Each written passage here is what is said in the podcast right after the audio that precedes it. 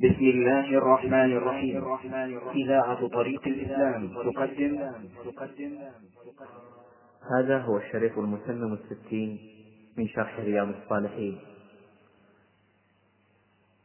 عليه وعن أنس رضي الله عنه أن رسول الله صلى الله عليه وسلم دخل على دخل على ابنه إبراهيم رضي الله عنه وهو يجود بنفسه فجعلت عينا رسول الله صلى الله عليه وسلم تذرفان فقال له عبد الرحمن بن عوف وأنت يا رسول الله؟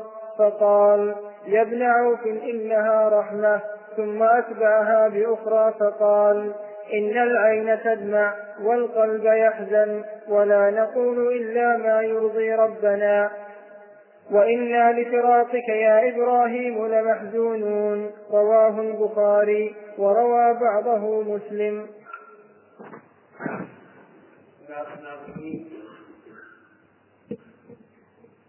سبق لنا الكلام على الأحاديث الثلاثة الماضية التي ذكرها النووي رحمه الله في رياض في رياض الصالحين في باب جواز البكاء على الميت من غير ند ولا نياح ثم ذكر حديثان ثم ذكر حديثين عن رسول الله صلى الله عليه وعلى آله وسلم أنه بكى حين رأى طفلين في في النذر. أما الأول فهو ابن ابنته. رفع إليه ابن ابنته وهو في سياق الموت. فذرفت عينا رسول الله صلى الله عليه وعلى آله وسلم. رحمة بهذا الصبي لأنه يراه ينازعه الموت فرق له ورحم عليه الصلاة والسلام. وهو صلى الله عليه وعلى آله وسلم أرحم الخلق بالخلق. فقال له سعد بن عبادة ما هذا يا رسول الله؟ يعني كيف تبكي؟ فقال هذه رحمة. يعني أنني رحمت هذا الصبي الذي ينازع نفسه فرققت له. وإنما يرحم الله من عباده الرحماء كلما كان الإنسان بعباد الله أرحم كان أقرب إلى رحمة الله. ولهذا ينبغي لك أن تعود نفسك على الرقة وعلى الرحمة للأطفال والحيوانات وغير ذلك من من هو, ممن هو أهل للرحمة. حتى يكون حتى تكون أهلا لرحمة الله عز وجل. إنما يرحم الله من عباده الرحمة وفي هذا دليل على جواز البكاء على الميت لأن النبي صلى الله عليه وعلى آله وسلم بكى وقال هذه رحمة. وفيها دليل على أنه ينبغي للإنسان أن يتعرض لرحمة الله سبحانه وتعالى بكل وسيلة. إن رحمة الله قريب من المحسنين. وفي قوله عليه الصلاة والسلام إنما يرحم الله من عباده الرحماء إشارة إلى أن جزاء الله من جنس العمل. فلما كان هذا الإنسان راحما لعباد الله كان الله تعالى رحما له. لأن الله في حاجة لأن الله تعالى في حاجة العبد. إذا كان العبد لأن الله تعالى في حاجة العبد إذا كان العبد في حاجة أخيه. من كان في حاجة أخيه كان الله في حاجته. أما الحديث الثاني حديث أنس بن مالك رضي الله عنه فهو أن النبي صلى الله عليه وسلم رفع إليه ابنه إبراهيم رضي الله عنه. إبراهيم ابن محمد. وهذا الولد ليس من زوجته خديجة بل من سريته مارية التي أهداها إليه ملك, ملك القبط. فسراها النبي عليه الصلاة والسلام يعني جاء وطئها بملك اليمين فأتت له بهذا الولد. هذا الولد بقي ستة عشر شهرا. ومات في حياة النبي صلى الله عليه وسلم. رفع إليه وهو يجود بنفسه. معنى يجود بنفسه يعني ينازعه الموت.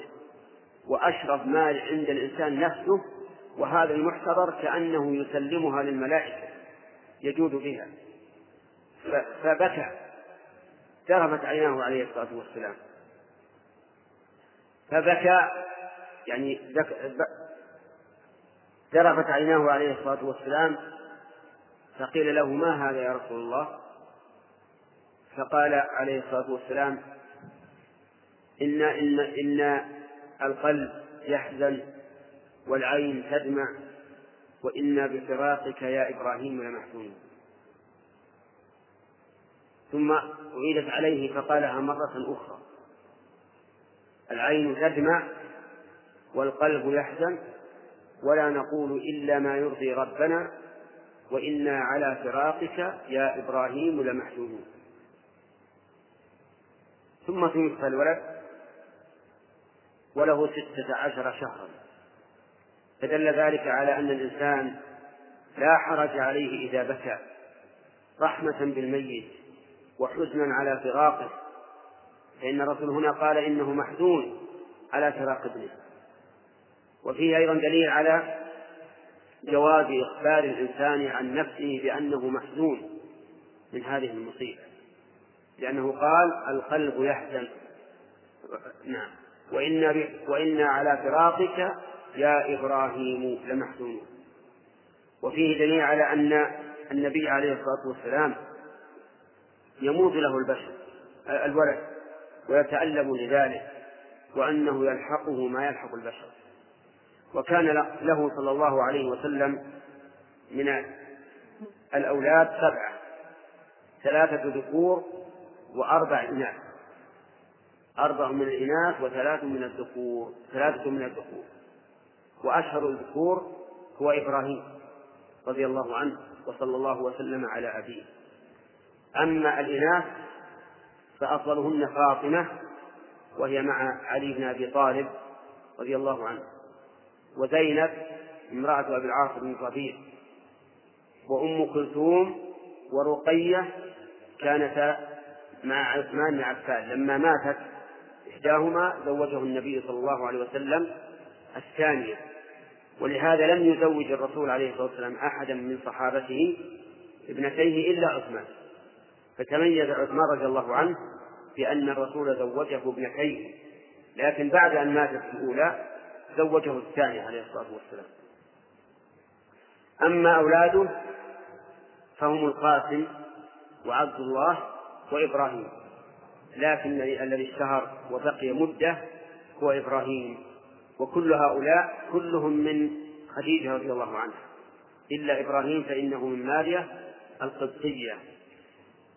ولم يبقى أحد من أولاده صلوات الله وسلامه عليه. لا ذكورهم ولا لا ذكورهم ولا إناثهم بعد موته إلا فاطمة. كلهم ماتوا في حياته. وهذه من حكمة الله عز وجل. فإنه لا أحد يدفع الموت ولو كان أعظم الناس جاها عند الله فإنه لا يستطيع أن يدفع الموت. لو استطاع أحد أن يدفع الموت لدفعه النبي عليه الصلاة والسلام عن أبنائه وبناته ولدفعه عن نفسه ولكن الله جل وعلا بيده الأمر وله كل شيء ولن يؤخر الله نفسه.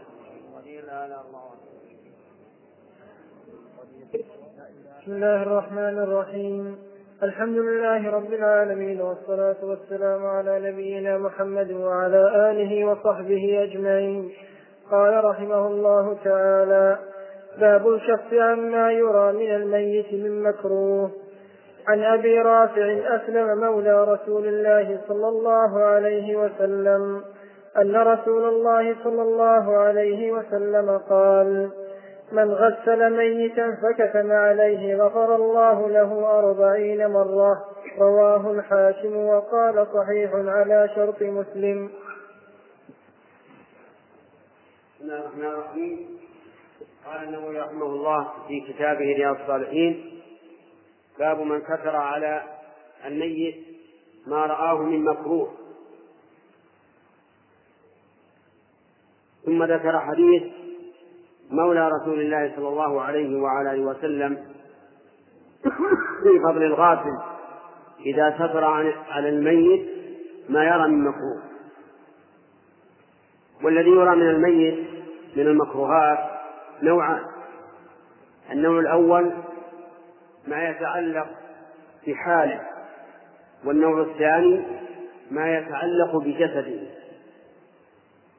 فالأول لو رأى مثلا أن الميت تغير وجهه واسود وقبح فهذا والعياذ بالله دليل على سوء خاتمته. نسأل الله العافية.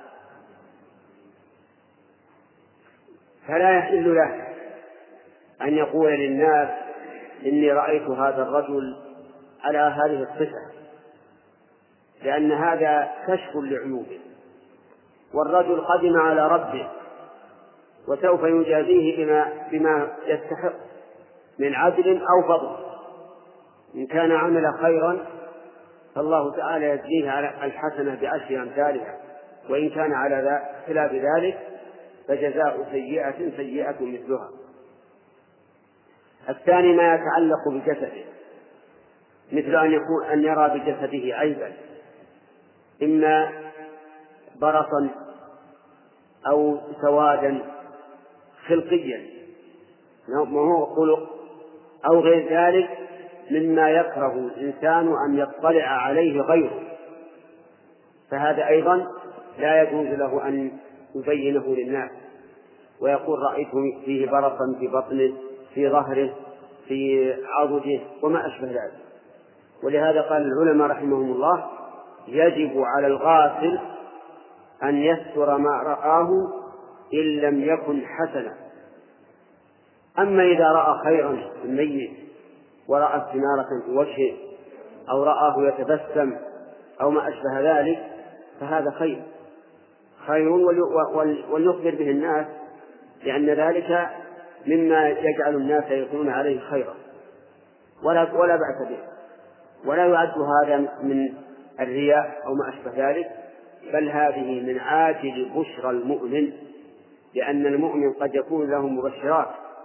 ومنها هذه المسألة أنه يرى بعد موته على وجه على حال حسنة وكذلك يرى الرؤيا الحسنة لنفسه أو يراها له غيره. كل هذه من المبشرات التي تبشر بالخير. ولهذا قال العلماء رحمهم الله يكره لغير المعين في غسله أن يحضر غسله. يعني الميت إذا غسلناه لا يدخل عليه إلا غاسل أو من يعينه على الغسل. أما غيره لا يدخل. حتى لو كان قريبا له لا يدخل. لأنه ربما يرى ما يكره.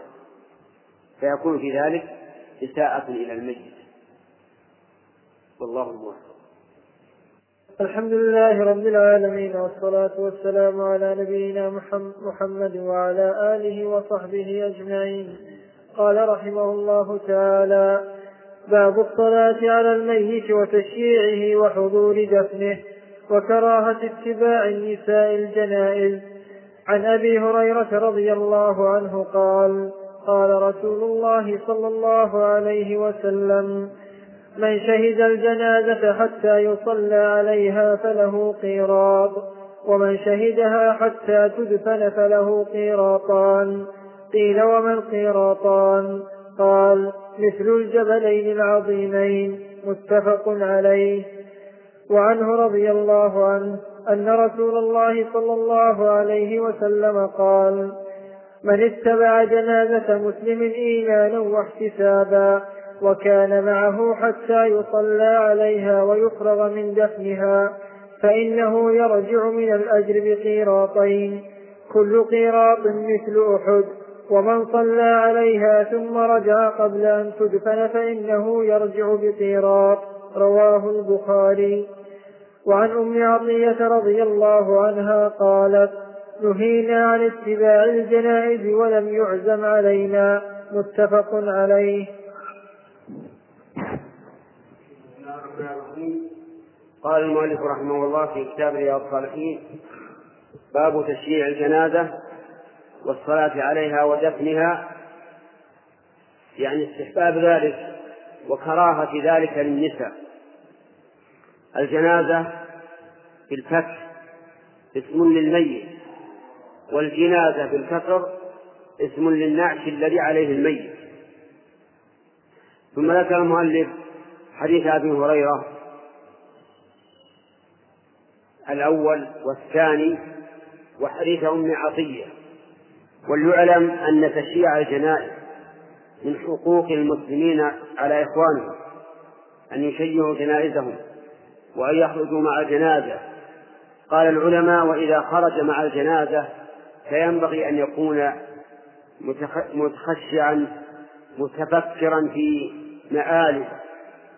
وأنه كما هو الآن يتبع جنازة هذا الرجل فسوف يأتي اليوم الذي يتبع الناس فيه جنازته.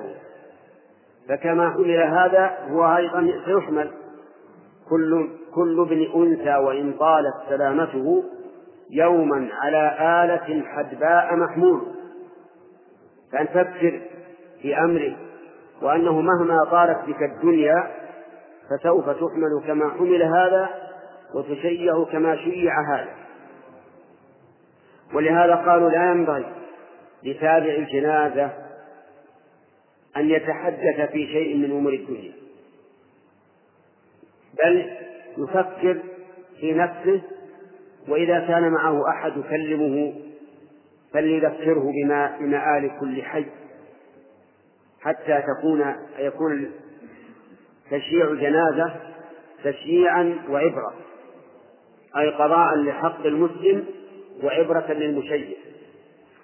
ثم ذكر المؤلف رحمه الله حديث أبي هريرة وفيهما أن من تبع الجنازة من بيتها حتى يصلى عليها ثم تدفن فله قيراطان فسئل عن القيراطين قال مثل الجبلين العظيمين.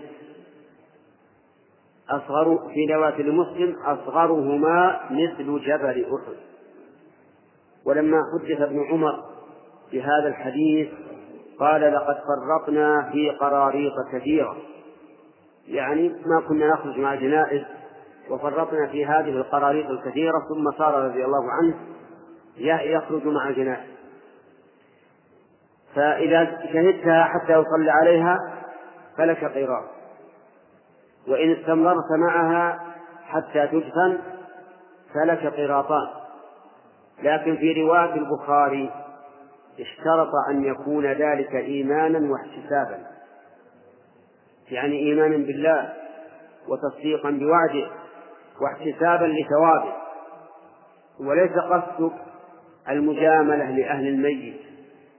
لأن المجاملة لأهل الميت ثواب عاجل في الدنيا فقط.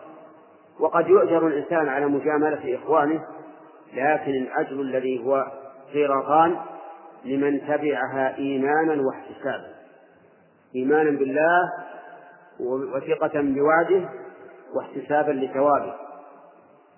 أما النساء فقالت أم عطية رضي الله عنها نهينا عن اتباع الجنائز ولم يعزم علينا نهينا إذا قالت إذا قالته صحابية أو قاله صحابي فالمعنى أن النبي صلى الله عليه وعلى آله وسلم نهاهم. لأن النبي صلى الله عليه وعلى آله وسلم هو الذي له الأمر والنهي. فإذا قال الصحابي نهينا أو قالت الصحابية نهينا فالمعنى نهانا رسول الله. نهينا عن اتباع الجنائز ولم يعزم علينا.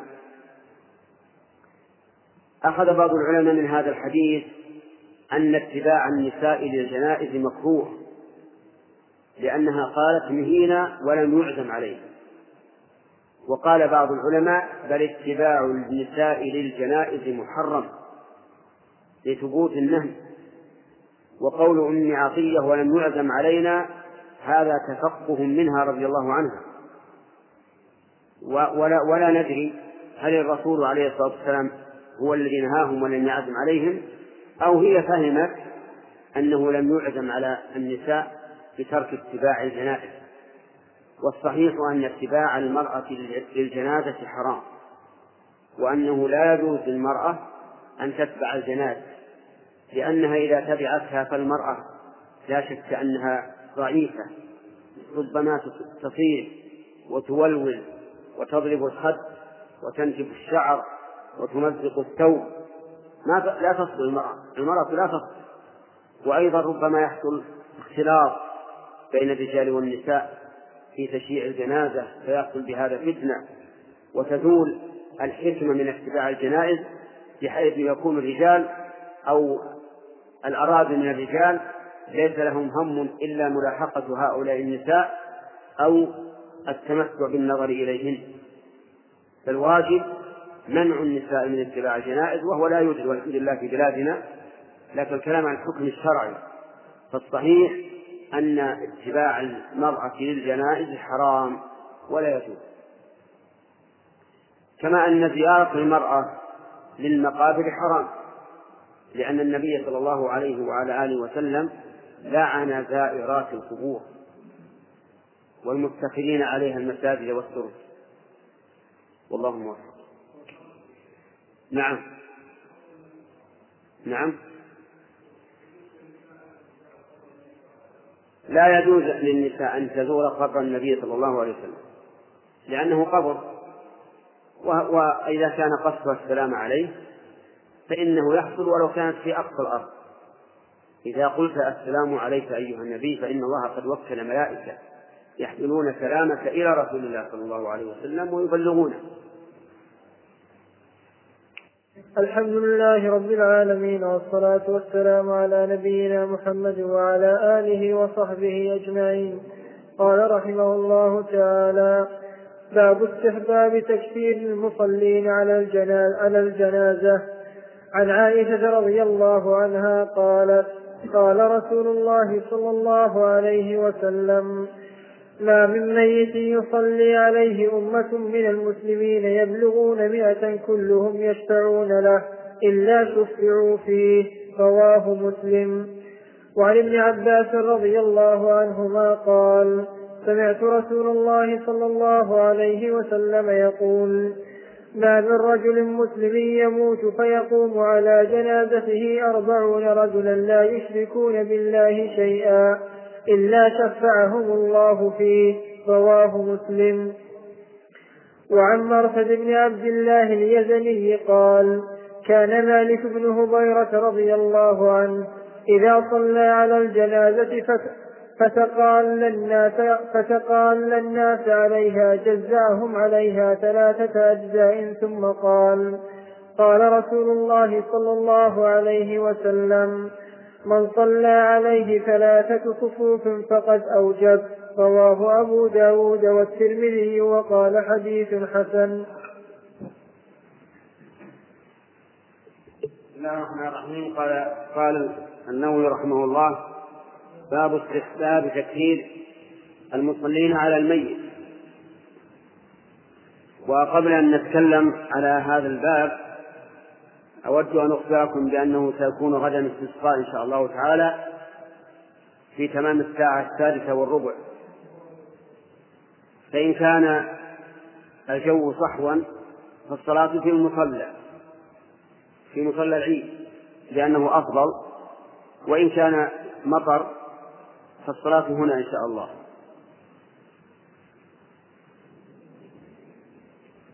ثم ذكر المؤلف رحمه الله ثلاثة أحاديث.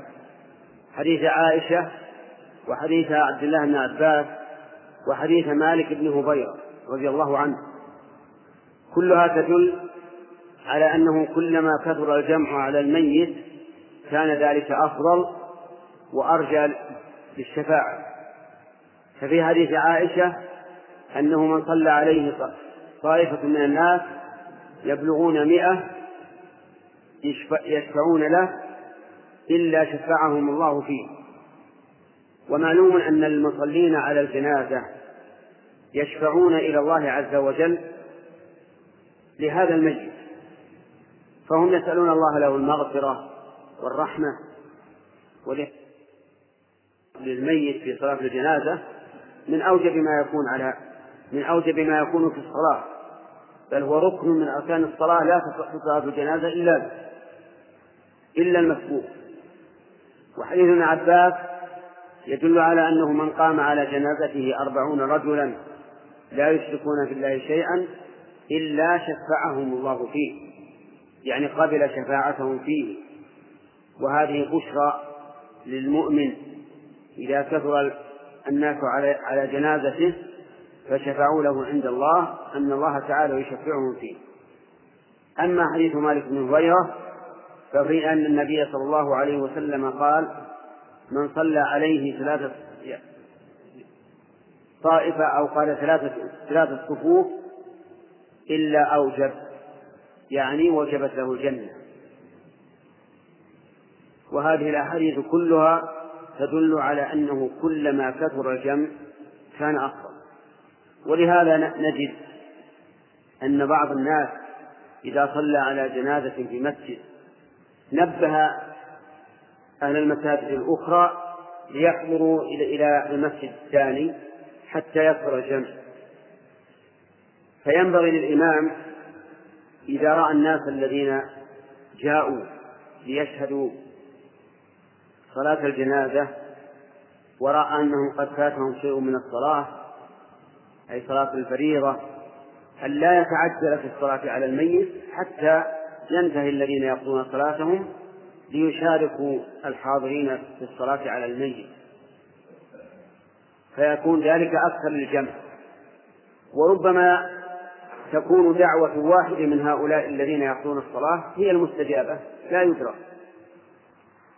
وكون بعض الناس من حين أن يسلم يقوم ويصلي على الجنازة مع أنه يقضي خلفه صف أو أكثر هذا وإن كان جائزا لكن الأفضل أن ينتظر حتى يتم الناس صلاتهم ويصلون على الجنازة وهذا لا يفوت شيئا كثيرا يعني غاية ما هنالك عشر دقائق على الأكثر.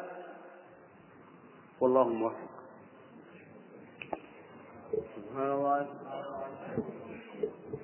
الحمد لله رب العالمين والصلاة والسلام على نبينا محمد وعلى آله وصحبه أجمعين.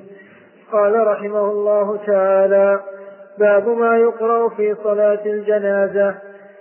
عن عوف بن مالك رضي الله عنه صلى صلى رسول الله صلى الله عليه وسلم على جنازة فحفظت من دعائه وهو يقول اللهم اغفر له وارحمه وعافه واعف عنه وأكرم نزله ووسع مدخله واغسله بالماء والثلج والبرد ونقه من الخطايا كما نقيت الثوب الأبيض من الدنس وأبدله دارا خيرا من داره وأهلا خيرا من أهله وزوجا خيرا من زوجه وأدخله الجنة وأعذه من عذاب القبر ومن عذاب النار. حتى تمنيت أن أكون أنا ذلك الميت. رواه مسلم.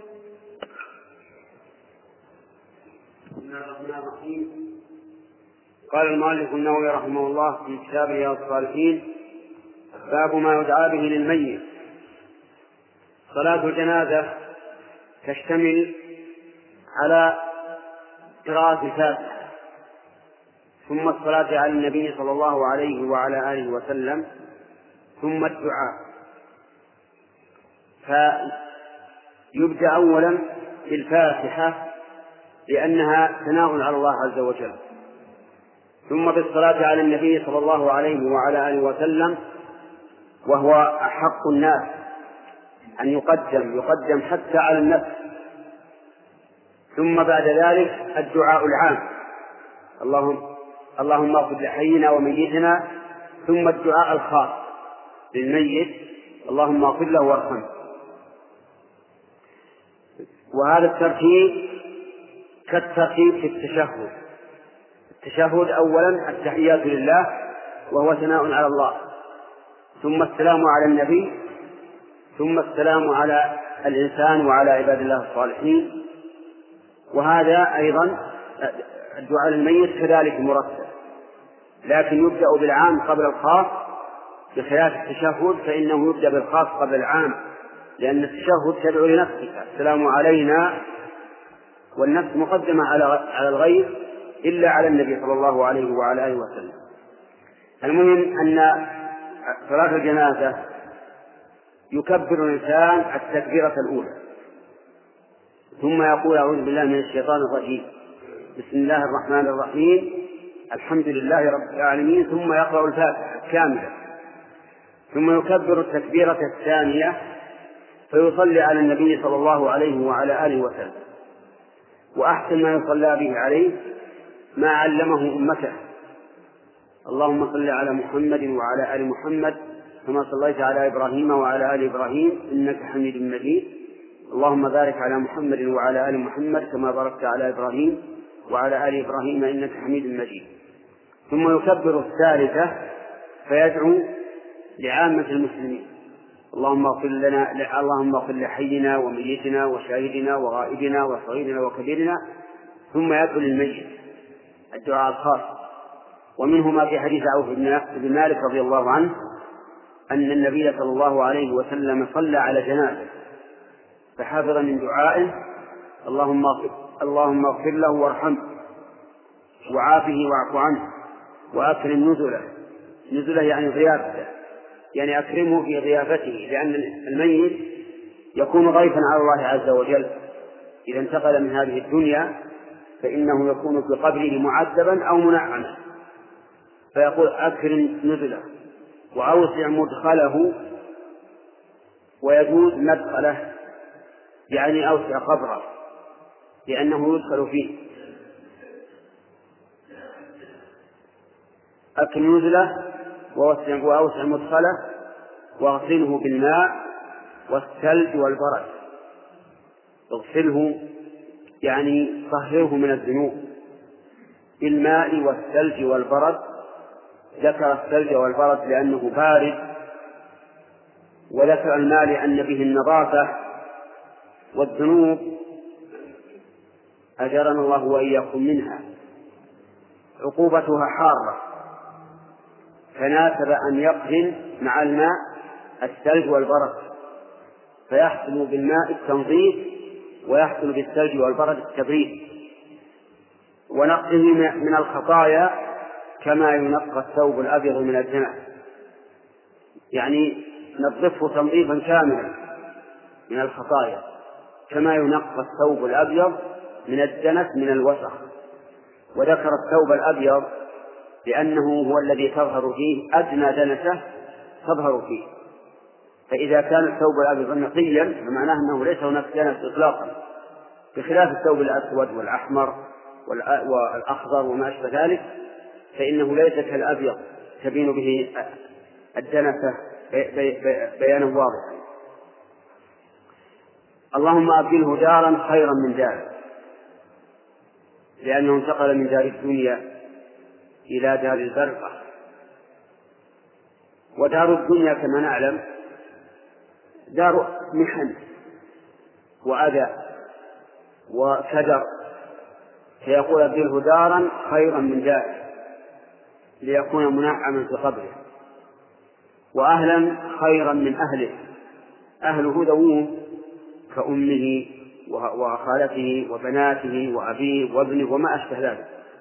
وزوجا خيرا من زوجه. زوجا خيرا من زوجه يعني زوجة خيرا من زوجته وذلك بالحور العين. وكذلك لزوجته في الدنيا لأن الإنسان إذا تزوج امرأة في الدنيا وماتت على الإيمان فإنها تكون زوجته في الآخرة.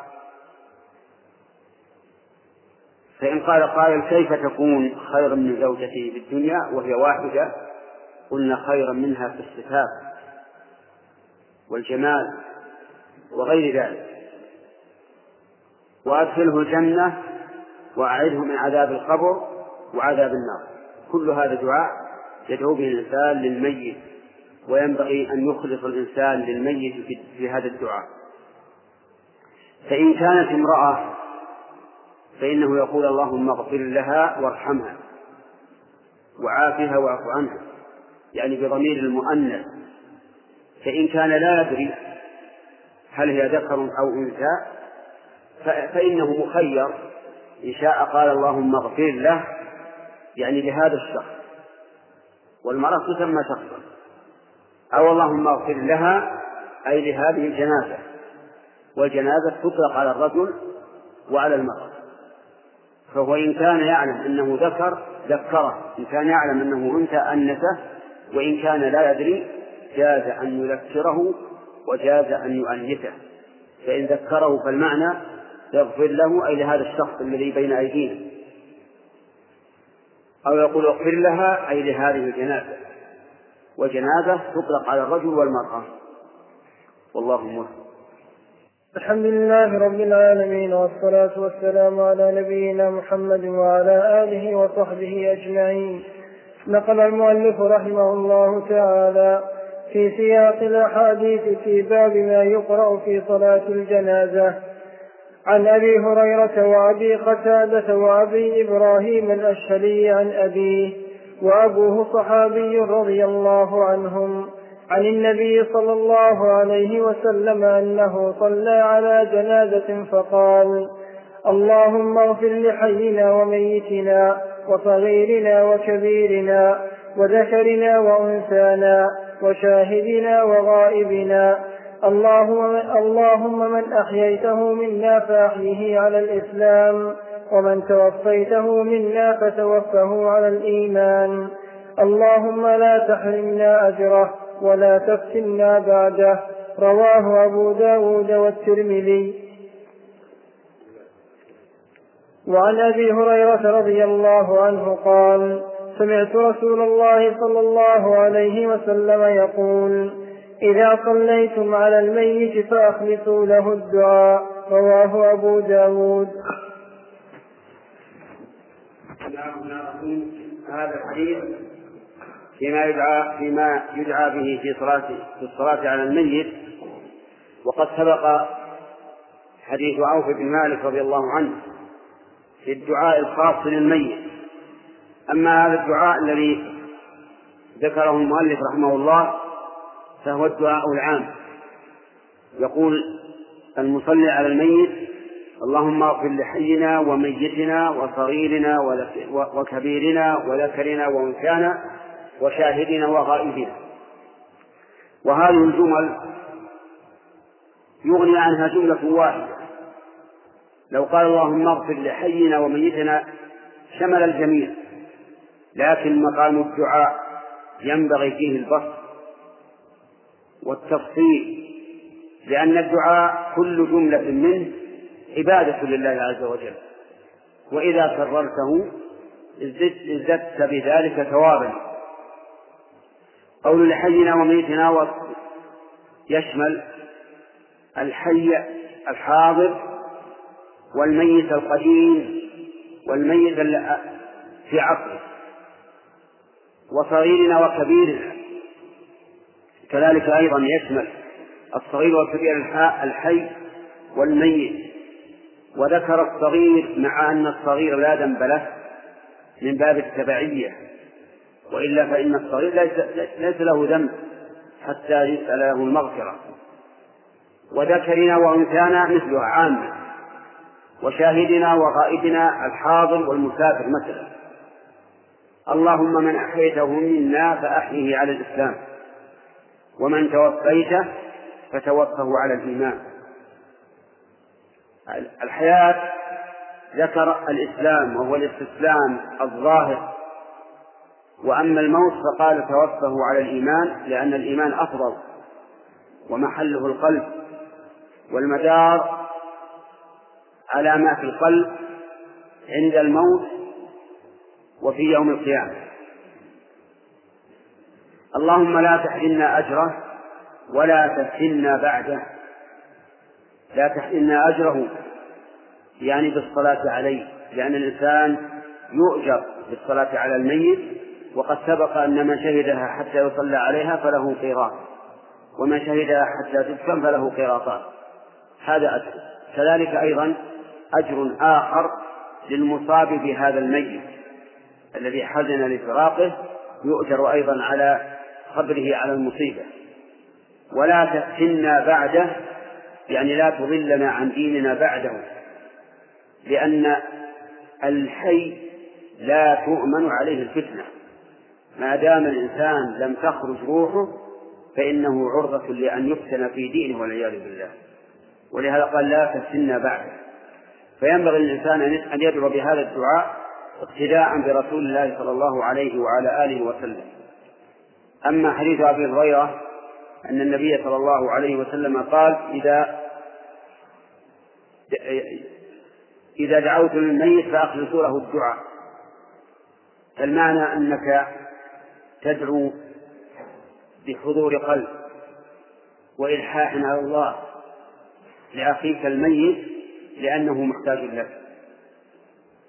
والله الموفق سبحان الله سبحان الله. قال رحمه الله تعالى باب الإسراء بالجنازة. عن أبي هريرة رضي الله عنه عن النبي صلى الله عليه وسلم قال أسرعوا بالجنازة. فإن تك صالحة فخير تقدمونها إليه وإن تك سوى ذلك فشر تضعونه عن رقابكم متفق عليه وفي رواية لمسلم فخير تقدمونها عليه. وعن أبي سعيد الخدري رضي الله عنه قال كان النبي صلى الله عليه وسلم يقول إذا وضعت الجنازة فاحتملها الرجال على أعناقهم.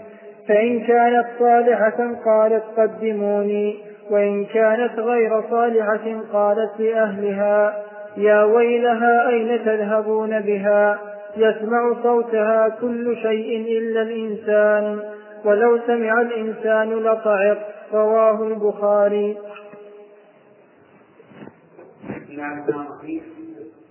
قال المؤلف في كتابه رياض الصالحين باب الإسراء في الجنازة. الإسراء في الجنازة يشمل الإسراع في تجهيزها والإسراع في تشييعها والإسراع في دفنها.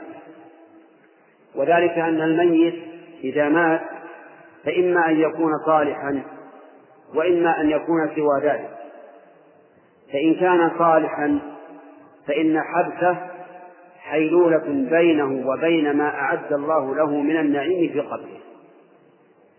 لأنه ينتقل من الدنيا إلى خير منها وإلى أفضل لأنه حين احتضاره وحين منازعة الموت يبشر يقال, يقال لروحه أبشري برحمة من الله ورضوان. فيشتاق إلى هذا إلى هذه البشرى. فيحب أن يتعجل وأن يعجل به. فإذا حبط كان في هذا شيء من الجناية عليه والحيلولة بينه وبين ما أعد الله له من النعيم. وإن كان غير صالح والعياذ بالله فإنه لا ينبغي أن يكون بيننا. ينبغي أن نسارع في التخلص منه. ولهذا قال النبي صلى الله عليه وعلى آله وسلم أسرعوا بالجنازة. أسرعوا بها في تجهيزها وتشييعها ودفنها. لا تؤخروها. فإن تك صالحة فخير تقدمونها إليه. خير يعني خير مما انتقلت منه تقدمونها إليه لأنها تقدم نسأل الله يجعلنا وإياكم منهم. إلى رحمة ونعيم وسرور ونور فتقدمونها إلى خير. أما وإن تك سوى ذلك يعني ليست صالحة فشر تضعونه على الرقاب. تسلمون منه تتكون منه لأن من لا خير فيه لا خير في بقاء إذا يستفاد من هذا الحديث أنه يسن الإسراع بالجنازة. وأن لا تؤخر. وما يفعله بعض الناس اليوم. إذا مات الميت قالوا انتظروا حتى يقدم أهله من كل فج. حتى يكون بعضهم إلى يكون في أوروبا أو في أمريكا ويقول انتظروا حتى يحضر. بعد يوم أو يومين. جناية على الميت. وعصيان لأمر الرسول عليه الصلاة والسلام. أسرعوا بالجنازة أهله إذا جاءوا وقد دفن يصلون على قدره. الأمر واسع والحمد لله. وهو إذا حبس ليأتون ماذا ينتفع ماذا ينفعه؟ لن ينفعوه إلا بالدعاء له في الصلاة عليه وهذا حاصل إذا صلوا عليه في قبره ولا وجه لهذا لهذا الحد إطلاقا. فإن قال قائل أليس النبي صلى الله عليه وعلى آله وسلم قد مات يوم الاثنين ولم يدفن إلا ليلة الأربعاء. قلنا بلى لكن الصحابة رضي الله عنهم أرادوا أن لا يدفنوا النبي عليه الصلاة والسلام حتى يقيموا خليفة على عباد الله بعده لئلا تخلو الأرض عن خليفة لله عز وجل في الأرض فلهذا لما تمت مبايعة أبي بكر رضي الله عنه دفنوا النبي عليه الصلاة والسلام. وهذه علة ظاهرة واضحة. وقول عليه الصلاة والسلام إن تك صالحة فخير تقدمونها إليه وإن تك سوى ذلك يستفاد منه. أنه ينبغي أن يعبر عن الألفاظ السيئة بما يدل عليها بدون سوء لأنه قسيمة صالحة الفاتحة لكنه صلى الله عليه وعلى آله وسلم عدل عن كلمة إن تك فاسدة إلى قوله وإن تك سوى ذلك. وهذا من باب التأدب في اللفظ. وإلا فالمعنى واحد. والتأدب في اللفظ له شأن عجيب. انظر إلى قوله تعالى عن الجن. وأنا لا ندري أشر أريد بمن في الأرض أم أراد بهم ربهم رشدا. لما أرادوا الخير أضافوه إلى من؟ إلى الله. أم أراد بهم ربهم رشدا والشر قالوا أشر أريد. ما قالوا أشر أراده الله؟ مع أن الله مريد للخير والشر. لكن الشر الذي يريده الله ليس شرا في فعله بل في مفعولاته. أما فعله عز وجل فإنه لا شك أنه خير. لكن يقدر الشر للخير لحكمة. يريد الله عز وجل. فالمهم أنه ينبغي الإنسان أن يتأدب في صياغة الألفاظ من غير إخلال بالمعنى. ويذكر أن ملكا من الملوك رأى رؤيا رأى أن أسنانه قد سقطت واهتم لذلك أسنانه سقطت. فجمع الذين يعبرون الرؤيا يعني الذين يفسرونها. فقال له واحد إن حاشيتك تموت حاشية تموت فسر رؤيا سقوط الأسنان بموت حاشيته وأهله. ففزع الملك و ولم يعجبه هذا التفسير فأمر بالرجل فجلد ثم دعا آخر وقال له إنه رأى أن أسنانه سقطت فما التفسير؟ قال إن الملك يكون أطول أهله عمرا. يكون أطول أهله عمرا. المعنى واحد فأكرمه وأجابه لماذا؟ الألفاظ لها لها تأثير. فلهذا قال الرسول صلى الله عليه وسلم وإن تكوا سوى ذلك فشر تضعونه عن رقابكم هل الإنسان يحب أن يحمل الشر أو أن يبقى الشر عنده؟ فليولي أسرع إذا كان سيئا والعياذ بالله. ثم ذكر حديث أبي سعيد الخدري رضي الله عنه أن أن الرجل إذا مات وحملت جنازته فإن كانت صالحة قالت قدموني قدموني تقول بصوت مسموع. يسمعه كل أحد كل شيء. إلا الإنسان ما يسمعه نعمة من الله عز وجل. لأننا لو لو سمعنا ما يقوله الأموات على نعوشهم لانزعجنا. لكن الله أخفاه أن لكن تسمعه الدواب. يسمعه كل شيء. تقول قدموني قدموني. لأي شيء يقدمونها؟ لما أعد الله لها من النعيم الذي بشرت به عند الاحتضار وإن وإن وإن لم تكن صالحة قالت يا ويلها أين تذهبون بها؟ نعوذ بالله. تدعو بالويل لأنها ستقدم نسأل الله العافية إلى عذاب عذاب في القبر. يضيق عليها القبر حتى تختلف الأضلاع ويفتح لها باب إلى النار نسأل الله العافية. ولا أحد يعلم بذلك. نحن لا نشعر لا نشعر بهذا. ومن نعمة الله سبحانه وتعالى أن أخفاه علينا لو علمنا بذلك ما تدافنا أبدا. لكن الله عز وجل يخفي هذا. وهذا يدل على أن أن من حق الميت علينا أن نبادر.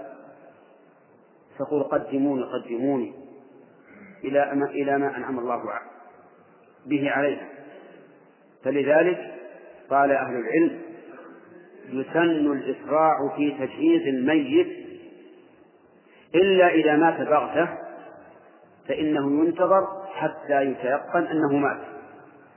لأنه يحتمل أن يكون غشية وأنه حي فينتظر حتى يتيقن أنه مات ثم يبادر به. والله موفق.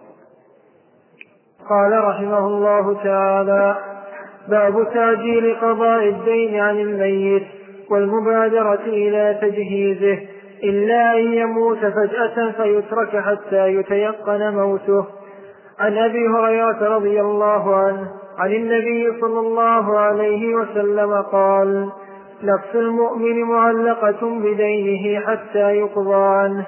رواه الترمذي وقال حديث حسن.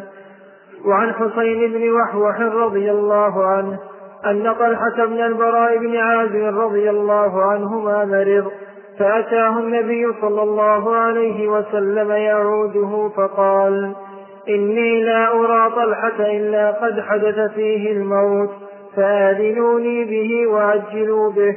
فإنه لا ينبغي لجيفة مسلم أن تحبس بين ظهراني أهله.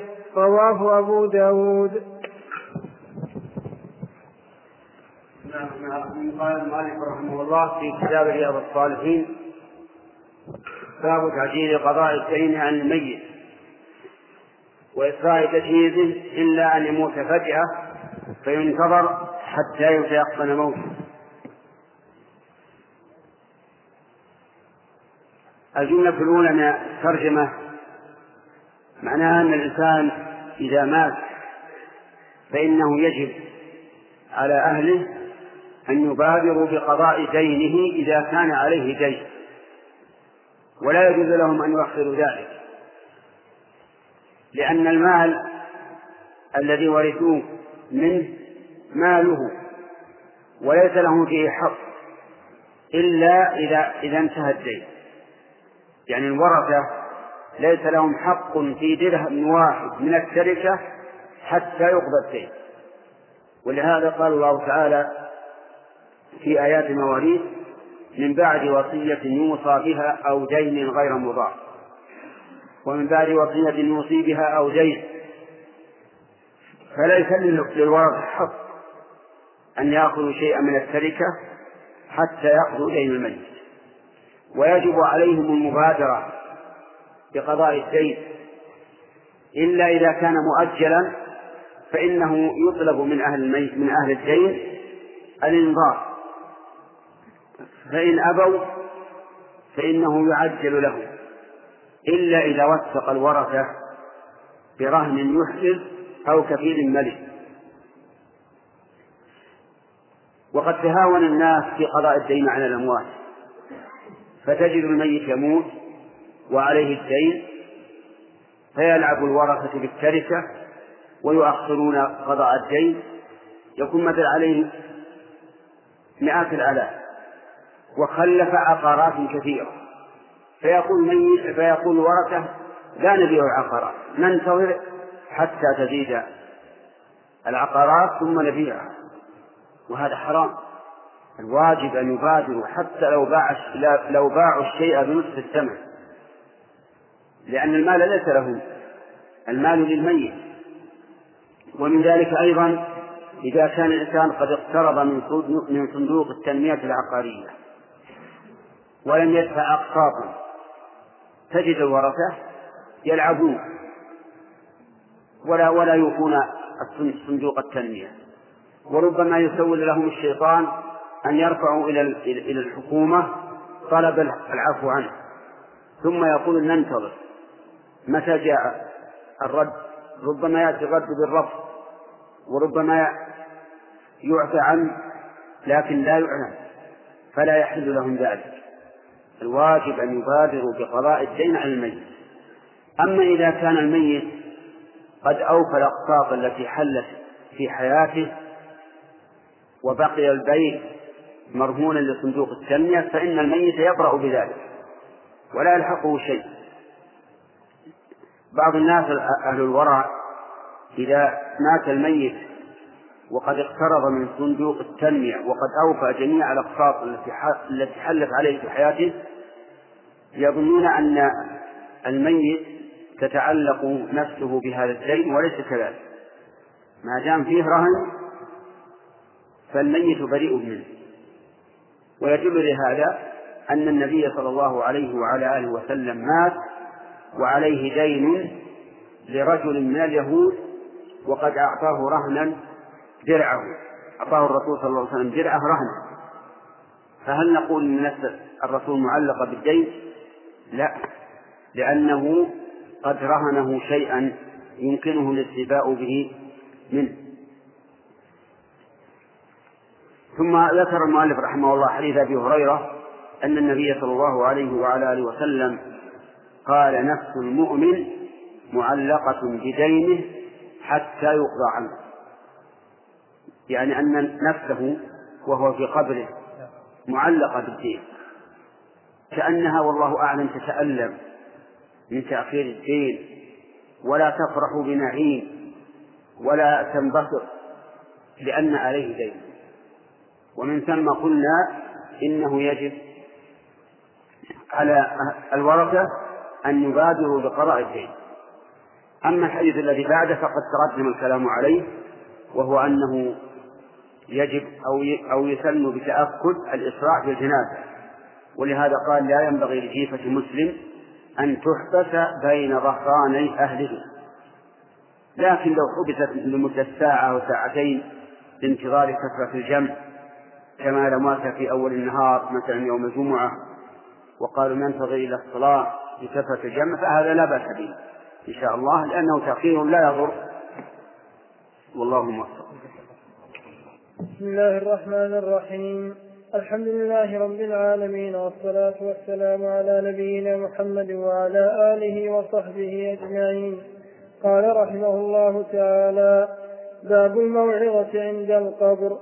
عن علي رضي الله عنه قال كنا في جنازة في بقيع الغرقد فأتانا رسول الله صلى الله عليه وسلم فقعد وقعدنا حوله ومعه مخصرة فنكس وجعل ينكت بمخصرته ثم قال ما منكم من أحد إلا وقد كتب مقعده من النار ومقعده من الجنة.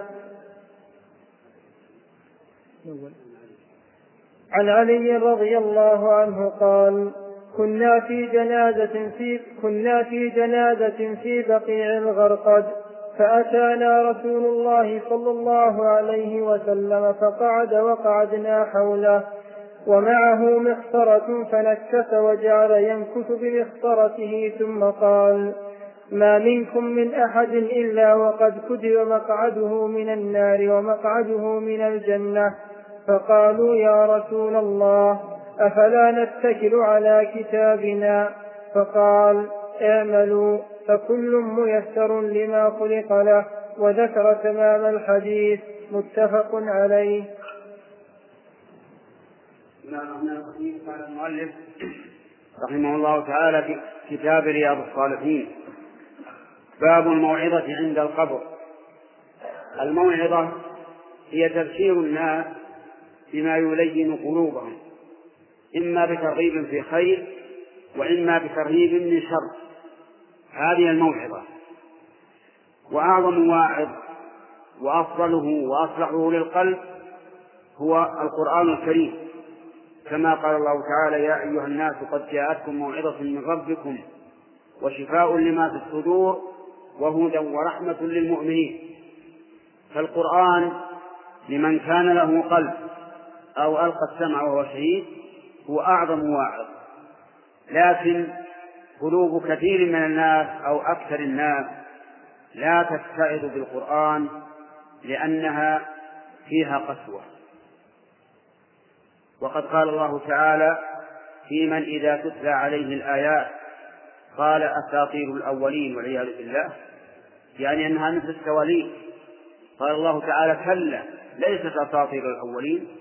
بل ران على قلوبهم ما كانوا يكسبون. يعني ختم عليها ما كانوا يكسبون من الأعمال السيئة حتى لا يشعرون بالقرآن كما يشعر به المتقون الذين من الله عليهم. نسأل الله أن يمن علينا وعليكم ولكن مع ذلك قد يأتي إنسان أعطاه الله تعالى بيانا وفصاحة وعلما فيعظ الناس ويذكرهم ويلين من قلوبهم ما لا, ما لا يلين بما لو تلي عليه القرآن. وهذا شيء مشاهد مجرد. الموعظة عند القبر ذكر المؤلف رحمه الله حديث علي بن أبي طالب. قال كنا في جنازة في بقيع الغرقد. بقيع الغرقد هو البقيع المعروف الآن في المدينة. والغرقد نوع من الشجر معروف. وسمي بقيع الغرقد لكثرة هذا النوع من الشجر في هذه في هذا البقيع. وكان مدفن أهل المدينة. وقد قال النبي صلى الله عليه وسلم اللهم اغفر لأهل بقيع الغرقد اللهم اغفر لأهل بقيع الغرقد اللهم اغفر لأهل بقيع الغرقد فكانوا في جنازة فجاء النبي صلى الله عليه وعلى آله وسلم. فقعد. وقعد الناس حوله. لأن كل الناس يحبون أن يكونوا جلساء لرسول الله صلى الله عليه وعلى آله وسلم. جلسوا حوله وفي يده محصرة يعني عود مسطرة فنكت يعني نكت رأسه هكذا وجعل ينكت بالعود كالمهموم عليه الصلاة والسلام. ثم قال ما منكم من أحد إلا وقد كتب مقعده من الجنة ومقعده من النار. كل إنسان من بني آدم مكتوب مقعده من الجنة إن كان من أهل الجنة ومقعده من النار إن كان من أهل النار. كل إنسان مكتوب قبل أن تخلق السماوات والأرض بخمسين ألف سنة. نسأل الله أن يجعلني وإياكم من السعداء. لما قال هذا الكلام قالوا يا رسول الله أفلا ندع العمل ونتكل على الكتاب؟ يعني ما دمنا مكتوبين. إن كنا من أهل النار فمن أهل النار من أهل الجنة فمن أهل الجنة ما حاجة للعمل فقال لا لا تدعوا العمل. الجنة لا تأتي إلا بعمل والنار لا تأتي إلا بعمل. لا لا يدخل النار إلا من عمل بعمل أهل النار ولا يدخل الجنة إلا من عمل بعمل أهل الجنة. قال أعملوا فكل ميسر لما خلق له. أما أهل السعادة فييسرون لعمل أهل السعادة وأما أهل الشقاوة فييسرون لعمل أهل الشقاوة. ثم تلا قوله تعالى فأما من أعطى واتقى وصدق بالحسنى فسنيسره لليسرى وأما من بخل واستغنى وكذب بالحسنى فسنيسره للعسرى. قال اعمل. لا تتكلوا على الكتاب. الكتاب أمر مجهول ما ندري. كل واحد منا لا يدري ماذا كتب له. لكن من عمل خيرا فهذه بشرى إنه من أهل الخير. ومن عمل سوى ذلك فهذه إنذار. قال اعملوا فكل ميسر لما خلق له. فأنت يا أخي إذا رأيت الله قد إذا رأيت الله قد يسر لك عمل أهل السعادة فأبشر أنك من أهل السعادة. إذا أريت من نفسك أنك تنقاد للصلاة تنقاد للزكاة تنقاد لفعل الخير عندك عندك تقوى من الله عز وجل. فاعلم أو فاستبشر بأنك من أهل السعادة. لأن الله قال فأما من أعطى واتقى فسنيسره اليسرى وإن رأيت العكس رأيت نفسك تنشرح لفعل السيئات والعياذ بالله. وتضيق ذرعا بفعل الطاعات فاحذر. أنقذ نفسك. تب إلى الله عز وجل. حتى ييسر الله لك. واعلم أنك متى أقبلت على الله أقبل الله عليك. حتى لو أذنبت مهما أذنبت. إذا أقبلت على الله أقبل الله عليك. قال الله تعالى قل يا عبادي الذين أسرفوا على أنفسهم لا تقنطوا من رحمة الله إن الله يغفر الذنوب جميعا. وعلى هذا فإذا جاء الإنسان إلى المقبرة وجلس وجلس الناس حوله فهنا يحسن أن يعظهم أن يعظهم بما يناسب بمثل هذا الحديث أو بمثل حديث عبد الرحمن بن سمرة حين جاء الرسول عليه الصلاة والسلام انتهى إلى جنازة رجل من الأنصار ووجدهم يحفرون القبر ولم يتم حفره فجلس وجلسوا حوله كأن على رؤوسهم الطير. اللي على رأسه الطير ما يتحرك يخشى أن يطير. لكن كأن على رؤوسهم الطير احتراما لرسول الله صلى الله عليه وسلم وإجلالا لهذا المجلس وهيبة. فجعل يحدثهم أن الإنسان إذا جاءه الموت نزلت إليه ملائكة الرحمة أو ملائكة العذاب وجعل يحدثهم بحديث طويل يعظهم بذلك عليه الصلاة والسلام.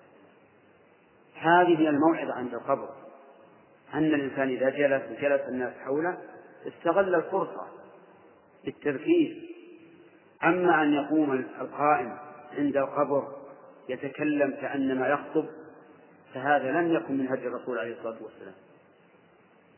ليس من هدي الرسول عليه الصلاة والسلام أن الإنسان يقف بين الناس بين الجماهير ويتكلم بكلام رفيع كأنما يخطب هذا ليس ليس ليس بسنة. السنة أن تفعل كما فعل الرسول فقط. إذا كان الناس جلوس لم يدفن الميت تجلس في انتظار دفنه وتحدث حديث حديث المجالس. بمعنى حديث عادي وهو خطبة تخطب الناس. بعض الناس أخذ من من هذه الترجمة ترجمة النووي رحمه الله وقد ترجم بمثلها قبله البخاري في صحيح. باب الموعظة عند القبر. أخذ من هذا أن يكون خطيب في الناس يخطب الناس. برفع صوت ويا عباد الله وما أشبه ذلك من الكلمات التي تقال في الخطب. وهذا فهم خاطئ غير صحيح. الموعظة عند القبر تقيد بما جاءت به السنة فقط لئلا تتخذ المقابر منابر. المقابر من منابر؟ يخطب بها خطبة الجمعة. مواعظ هادئة يكون في إنسان فيها جالسا ويبدو عليه أثر الحزن أثر التفكر وما أشبه ذلك. لا أثر الشجاعة وكأنه منذر جيش يقول صبحكم ومساكم لكن فضل الله يؤتيه من يشاء. بعض الناس يفهم شيئا من النصوص غير غير مراد بها. والله يهدي من يشاء إلى صراط مستقيم.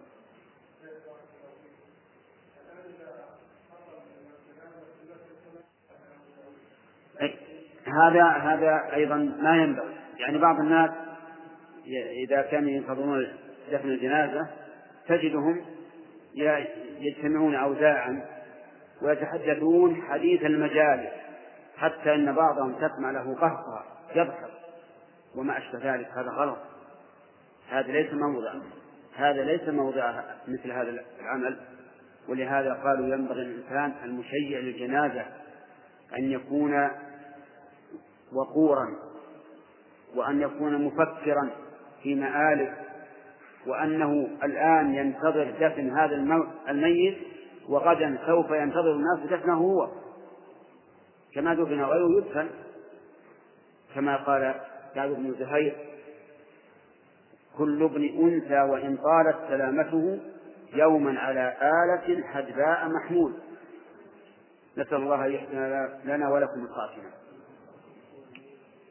قال رحمه الله تعالى باب الدعاء للميت بعد دفنه والقعود عند قبره ساعة وللدعاء له والاستغفار والقراءة.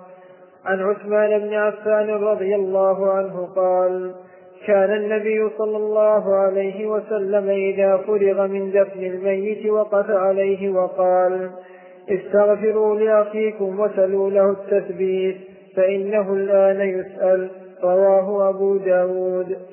وعن عمرو بن العاص رضي الله عنه قال إذا دفنتموني فأقيموا حول قبري قدر ما تنحر جزور ويقسم لحمها حتى أستأنس بكم وأعلم ماذا أراجع به رسل ربي رواه مسلم.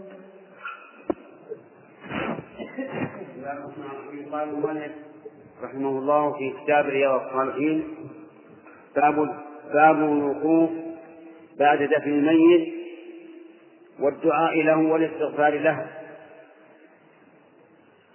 وذلك أن الميت إذا دفن فإنه يأتيه ملكان يسألانه عن ربه ودينه ونبيه. فكان النبي صلى الله عليه وعلى آله وسلم إذا فرغ من دفن الميت وقف عليه يعني عنده وقال استغفروا لأخيكم واسألوا له التثبيت فإنه الآن يسأل. فيسن للإنسان إذا فرغ الناس من دفن الميت أن يقف عنده ويقول اللهم اغفر له اللهم اغفر له اللهم اغفر له. ثلاث مرات. اللهم ثبته اللهم ثبته اللهم ثبته ثلاث مرات.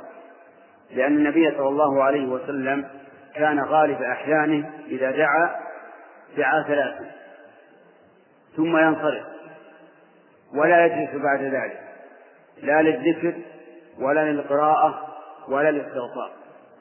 هكذا جاءت في السنة. أما ما ذكره رحمه الله عن عمرو بن العاص رضي الله عنه أنه أمر أهله أن يقيموا عنده إذا دفنوه قدر ما تنحر الجزور قال لعلي أستأنس بكم حتى أنظر ماذا أراجع به رسل ربي يعني الملائكة. فهذا اجتهاد منه رضي الله عنه لكنه اجتهاد لا يوافق عليه لأن هدي النبي صلى الله عليه وعلى آله وسلم أكمل من هدي غيره. ولم يكن النبي صلى الله عليه وسلم يقف أو يجلس عند القبر بعد الدفن قدر ما تنحر الجذور ويقسم لحمها. ولم يأمر أصحابه بذلك. غاية ما هنالك أنه أمرهم أن يقفوا على المي على القبر ويستغفروا لصاحب القبر ويسألوا له التثبيت فقط. هذا هو السنة. ثم ينصرف الناس. وأما القراءة عند القبر فالأصح أنها مكروهة وأنه يكره للإنسان أن يذهب إلى القبر ثم يقف أو يجلس عنده ويقرأ لأن هذا من البدع. وقد قال النبي صلى الله عليه وعلى آله وسلم كل بدعة ضلال وأقل أحوالها أن تكون مكروهة. والله موفق. الحمد لله رب العالمين والصلاة والسلام على نبينا محمد وعلى آله وصحبه أجمعين. قال رحمه الله تعالى باب الصدقة عن الميت والدعاء له. قال الله تعالى والذين جاءوا من بعدهم يقولون ربنا اغفر لنا ولإخواننا الذين سبقونا بالإيمان. عن عائشة رضي الله عنها أن رجلا قال للنبي صلى الله عليه وسلم إن أمي افتلتت نفسها وأراها لو تكلمت تصدقت فهل لها من أجر إن تصدقت عنها؟ قال نعم متفق عليه.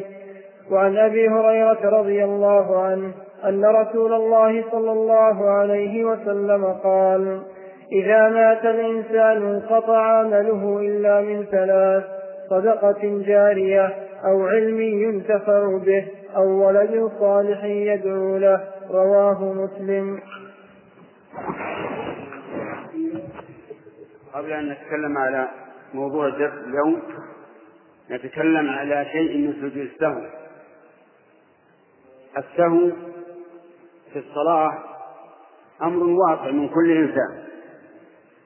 حتى أن الخلفاء الراشدين والصحابة يسهون في صلاته. حتى النبي عليه الصلاة والسلام سهى في صلاته. سهى كسهونا اليوم. قام عن التشهد الأول. فلما قضى الصلاة وانتظر الناس تسليمه كبر فسجد, سجدتين قبل أن يسلم ثم سلم. فأخذ العلماء من هذا رحمهم الله أخذ العلماء رحمهم الله من هذا قاعدة مفيدة وهي أن من ترك واجبا من واجبات الصلاة فإنه يسجد للسهو قبل السلام. يعني تركت التشهد الأول حتى قمت قائما فلا ترجع. استمر في صلاتك ثم اسجد سجدتين قبل أن تسلم. كذلك أيضا لو نسيت أن تقول سبحان ربي الأعلى في السجود. فاستمر في صلاتك واسجد سجدتين قبل أن تسلم. نسيت أن تقول سبحان ربي العظيم. في الركوع حتى قمت. فاستمر في صلاتك واسجد سجدتين قبل قبل أن تسلم. نسيت أن تسبح عند الركوع أو عند السجود أو عند القيام من السجود. فاستمر في صلاتك واسجد سجدتين قبل أن تسلم. وهكذا كل ترك واجب. يسجد الإنسان سجدتين وتتم صلاته. وهذه من نعمة الله عز وجل. أما ما موضوع درسنا اليوم فهو الصدقة عن الميت والدعاء والدعاء له. قال المؤلف في رياض الصالحين باب الصدقة عن الميت والدعاء له. ثم ساق قول الله تعالى والذين جاءوا من بعدهم يقولون ربنا اغفر لنا ولإخواننا الذين سبقونا بالإيمان. ولا تجعل في قلوبنا غلا للذين آمنوا. ربنا إنك رؤوف رحيم. الذين جاءوا من بعدهم أي من بعد الصنفين السابقين وهم المهاجرون والأنصار الذين تبوأوا الدار والإيمان من قبلهم. لأن هذه الأمة ثلاثة أقسام. مهاجرون وأنصار ومن جاءوا من بعدهم. وقد جمع الله ذلك في آيتين من القرآن. منها قوله تعالى والسابقون الأولون من المهاجرين والأنصار والذين اتبعوهم بإحسان رضي الله عنهم ورضوا عنهم هؤلاء ثلاثة أصناف. وكذلك في سورة الحشر للفقراء المهاجرين الذين أخرجوا من ديارهم ثم قال والذين تبوأوا الدار والإيمان من قبلهم ثم قال والذين جاءوا من بعدهم يقولون ربنا اغفر لنا ولإخواننا الذين سبقونا بالإيمان. فإذا رأيت الرجل يترحم على الصحابة ويستغفر لهم ويحبهم فاعلم أنه منهم يعني يخشى معهم. وإذا رأيت الرجل يسب الصحابة ولا يترحم عليهم ولا يستغفر لهم فإنه فإنهم بريئون منه وهو بريء منهم. وليس له حظ في هذه الأمة.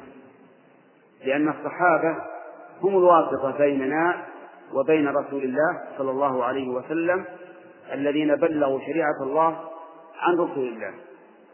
والرسول عليه الصلاة والسلام هو, الواسطة بيننا وبين ربنا الذي بلغنا كلام ربنا. فإذا طعن أحد الواسطة التي بيننا وبين رسول الله فهو طعن في الشريعة كلها. الشريعة كلها لا, لا قيمة لها. إذا كان الذين نقلوها إلينا فسقة أو فجرة أو ما أشبه ذلك.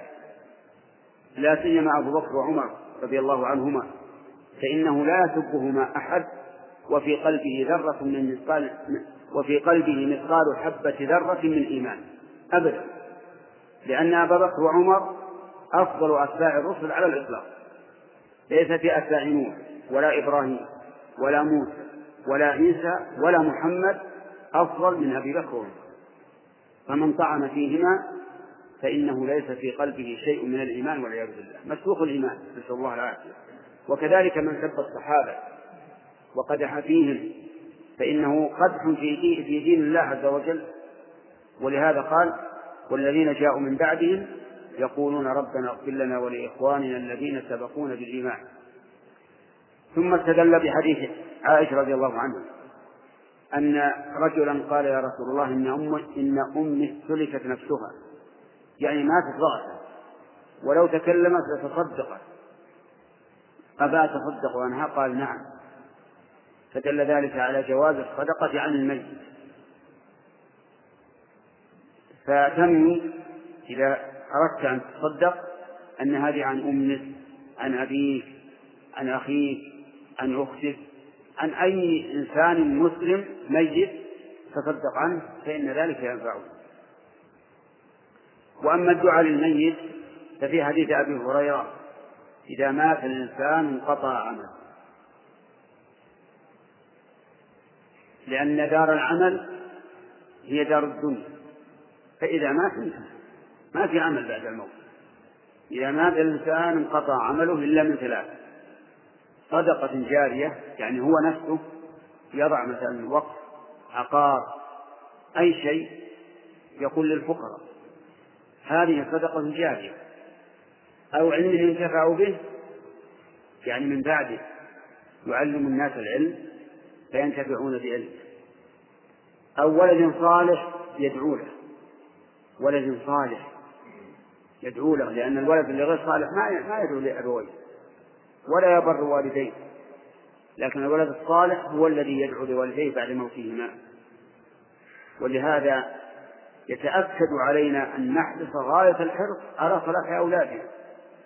لأن صلاح أولادنا صلاح لهم وصلاح وخير لنا. يدعون لنا بعد الموت. وأفضل هذه الثلاثة العلم. العلم الذي ينتفع به. وأضرب لكم مثلا بل أمثالا كثيرة. أبو هريرة رضي الله عنه من أثقل الصحابة في عهد الرسول عليه الصلاة والسلام. فقير يسقط أحيانا على الأرض من شدة الجوع. ومع ذلك أكثر المسلمين الآن لا يقرؤون إلا روايته. أكثر ما في الكتب رواية أبي هريرة. هو الذي نقل لنا هذه الأحاديث. ائتوا بأكبر غني يتصدق في عهد أبي هريرة. هل بقي الصدقات الآن؟ الجواب؟ لا.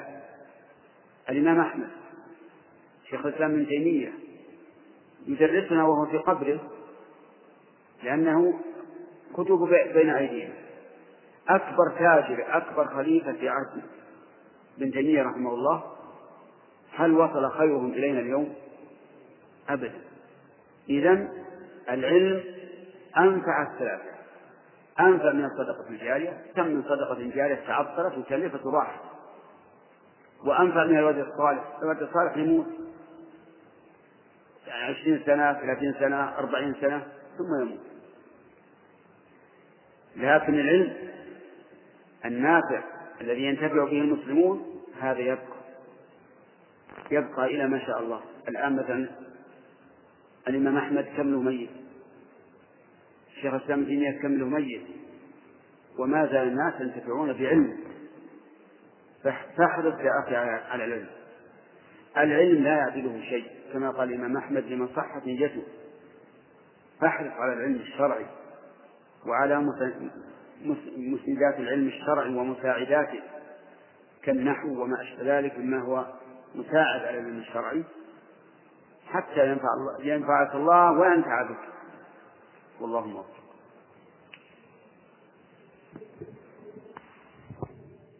رحيم الحمد لله رب العالمين والصلاة والسلام على نبينا محمد وعلى آله وصحبه أجمعين. قال رحمه الله تعالى باب ثناء الناس على الميت. عن أنس رضي الله عنه قال مروا بجنازة فأثنوا عليها خيرا. فقال النبي صلى الله عليه وسلم وجبت. ثم مروا بأخرى فأثنوا عليها شرا. فقال النبي صلى الله عليه وسلم وجبت. فقال عمر بن الخطاب رضي الله عنه وما وجبت؟ فقال هذا أثنيتم عليه خيرا فوجبت له الجنة. وهذا أثنيتم عليه شرا فوجبت له النار. أنتم شهداء الله في الأرض متفق عليه. وعن أبي الأسود قال قدمت المدينة فجلست إلى عمر بن الخطاب رضي الله عنه فمرت بهم جنازة فأثني على صاحبها خيرا. فقال عمر وجبت. ثم مر بأخرى فأثني على صاحبها خيرا. فقال عمر وجبت ثم مر بالثالثة فأثني عليها فأثني على صاحبها شرا. فقال عمر وجبت قال أبو الأسود فقلت وما وجبت يا أمير المؤمنين؟ قال قلت كما قال النبي صلى الله عليه وسلم أيما مسلم شهد له أربعة بخير أدخله الله الجنة فقلنا وثلاثة قال وثلاثة فقلنا واثنان قال واثنان ثم لم نسأله عن الواحد رواه البخاري. قال المؤلف رحمه الله تعالى في كتاب رياض الصالحين باب ثناء الناس على الميت.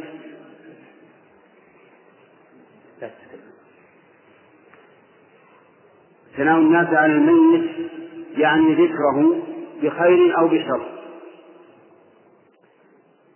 فالميت إذا مات فإما أن يثني الناس عليه خيرا وإما أن يثنوا عليه شرا حسب ما يعلمون من حاله. ثم ذكر المؤلف حديث أنس بن مالك رضي الله عنه وحديث أبي الأسود مع عمر بن الخطاب. ففي حديث أنس أنه أن النبي صلى الله عليه وسلم مر بجنازه في مجلسه فأثنوا على صاحبها خيرا فقالوا فقال وجبت. ثم مروا بجنازة أخرى فأثنوا عليها شرا. فقال النبي صلى الله عليه وعلى آله وسلم وجبت. فقال عمر بن الخطاب ما وجبت يا رسول الله؟ قال أثنيتم على الأول خيرا فوجبت له الجنة وأثنيتم على الثاني شرا فوجبت له النار. أنتم شهداء الله في الأرض. والثاني كأنه والله أعلم من المنافقين. والمنافقون في عهد الرسول عليه الصلاة والسلام موجودون في المدينة بكثرة. يظهرون الإسلام ويبطنون الكفر والعياذ بالله. والمنافقون في الدرك الأسفل من النار. إلا من تاب. في هذا دليل على أن الناس المسلمين إذا أثنوا على الميت خيرا دل ذلك على أنه من أهل الجنة فوجبت له الجنة وإذا أثنوا عليه شرا دل ذلك على أنه من أهل النار فوجبت له النار. ولا فرق في هذا بين أن يكون أن تكون الشهادة في عهد النبي صلى الله عليه وعلى آله وسلم أو بعده. لأن حديث أبي الأسود مع عمر بن الخطاب رضي الله عنه كانت بعد بعد النبي صلى الله عليه وسلم. وقد تنازل النبي عليه الصلاة والسلام إلى أن ذكر من شهد له اثنان بخير كان من أهل الجنة. ومن عقيدة أهل السنة والجماعة أننا لا نشهد لأحد بجنة ولا نار إلا من شهد له النبي صلى الله عليه وعلى آله وسلم. فنشهد لمن شهد له الرسول صلى الله عليه وسلم بالجنة. ومن شهد له و و ونشهد لمن شهد له بالنار. فمثال من شهد له بالجنة الخلفاء الأربعة. أبو بكر وعمر وعثمان وعلي. وكذلك بقية العشرة. المبشرون بالجنة. فإن النبي صلى الله عليه وسلم قال أبو بكر في الجنة وعمر في الجنة وعثمان في الجنة وعلي في الجنة وسعد بن أبي وقاص في الجنة وسعيد بن زيد في الجنة وعبد الرحمن بن عوف في الجنة وأبو عبيد عامر بن الجراح في الجنة والزبير بن العوام في الجنة. هؤلاء عشرة جعلهم النبي عليه الصلاة والسلام جميعا من أهل الجنة. عكاشة بن محصن لما أخبر النبي صلى الله عليه وسلم أن أنه يدخل من هذه الأمة الجنة سبعون ألفا بلا حساب ولا عذاب. قال عكاشة بن محصن يا رسول الله ادعو الله أن يجعلني منهم. قال أنت منهم. فقام رجل آخر قال ادعو الله أن يجعلني منهم. قال سبقك بها عكاشة. ثابت بن قيس رضي الله عنه كان جهوري النبي جهوري الصوت صوته رفيع. ولما نزل قوله تعالى يا أيها الذين آمنوا لا ترفعوا أصواتكم فوق صوت النبي ولا تجهروا له بالقول كجهر بعضكم لبعض أن تحبط أعمالكم وأنتم لا تشعرون. خاف رضي الله عنه وبقي في بيته حبس في بيته يبكي. يخشى أن يكون حدث عمله لأنه رفيع الصوت ففقده النبي عليه الصلاة والسلام فأرسل إليه فأخبره الخبر. فقال بل تعيش حميدا وتقتل شهيدا وتدخل الجنة. إلى غير ذلك ممن شهد لهم النبي عليه الصلاة والسلام بالجنة فهؤلاء نشهد لهم. ومن شهد له بالنار فإننا نشهد له بالنار. وقد شهد النبي صلى الله عليه وسلم لجماعة بالنار.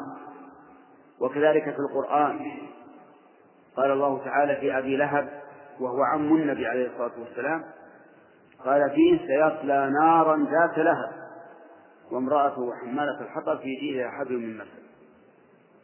وأخبر صلى الله عليه وسلم أن عمه أبا طالب في ضحضاح من نار. وعليه نعلان يغلي منهما دماغه والعياذ بالله. وجاءه رجل فقال يا رسول الله أين أبي؟ قال أبوك في النار. وأخبر وأخبر صلى الله عليه وسلم أن عمرو بن الحي الخزاعي أنه يجر قصبه في النار. المهم من شهد له النبي صلى الله عليه وسلم بالنار شهدنا له بالنار قال الشيخ الإسلام ابن تيمية وكذلك من أجمع من أجمع الأمة على الثناء عليه فإننا نشهد له بالجنة. فمثل الإمام أحمد رحمه الله الشافعي أبو حنيفة مالك سفيان الثوري سفيان بن عيينة غيرهم من الأئمة أجمعت الأمة على الثناء عليه. فنشهد لهم بأنهم من أهل الجنة. شيخ الإسلام ابن تيمية رحمه الله أجمع الناس على الثناء عليه إلا إلا من شذ والشاذ من شد شد في النار. يشهد له بالجنة على هذا الرأي. ويؤيد ما ذهب إليه شيخ الإسلام رحمه الله حديث عمر بن الخطاب الذي رواه البخاري وسمعتموه. أن الرسول قال من شهد له ثلاثة أربعة وثلاثة واثنان ثم لم يسألوه عن واحد. نسأل الله تعالى أن يجعلنا وإياكم من أهل الجنة. المحرمين على النار. قال رحمه الله تعالى باب فضل من مات له أولاد صغار. عن أنس رضي الله عنه قال قال رسول الله صلى الله عليه وسلم ما من مسلم يموت له ثلاثة, ثلاثة لم يبلغ الحنس إلا أدخله الله الجنة بفضل رحمته إياهم. متفق عليه. وعن أبي هريرة رضي الله عنه قال قال رسول الله صلى الله عليه وسلم لا يموت لأحد من المسلمين ثلاثة من الولد لا تمسه النار إلا تحلة القسم متفق عليه. وعن أبي سعيد الخدري رضي الله عنه قال جاءت امرأة إلى رسول الله صلى الله عليه وسلم فقالت يا رسول الله ذهب الرجال بحديثك فاجعل لنا من نفسك يوما نأتيك فيه تعلمنا مما علمك الله. قال اجتمعن يوم كذا وكذا فاجتمعن. فأتاهن النبي صلى الله عليه وسلم فعلمهن مما علمه الله ثم قال ما منكن من امرأة تقدم ثلاثة من الولد إلا كانوا لها حجابا من النار.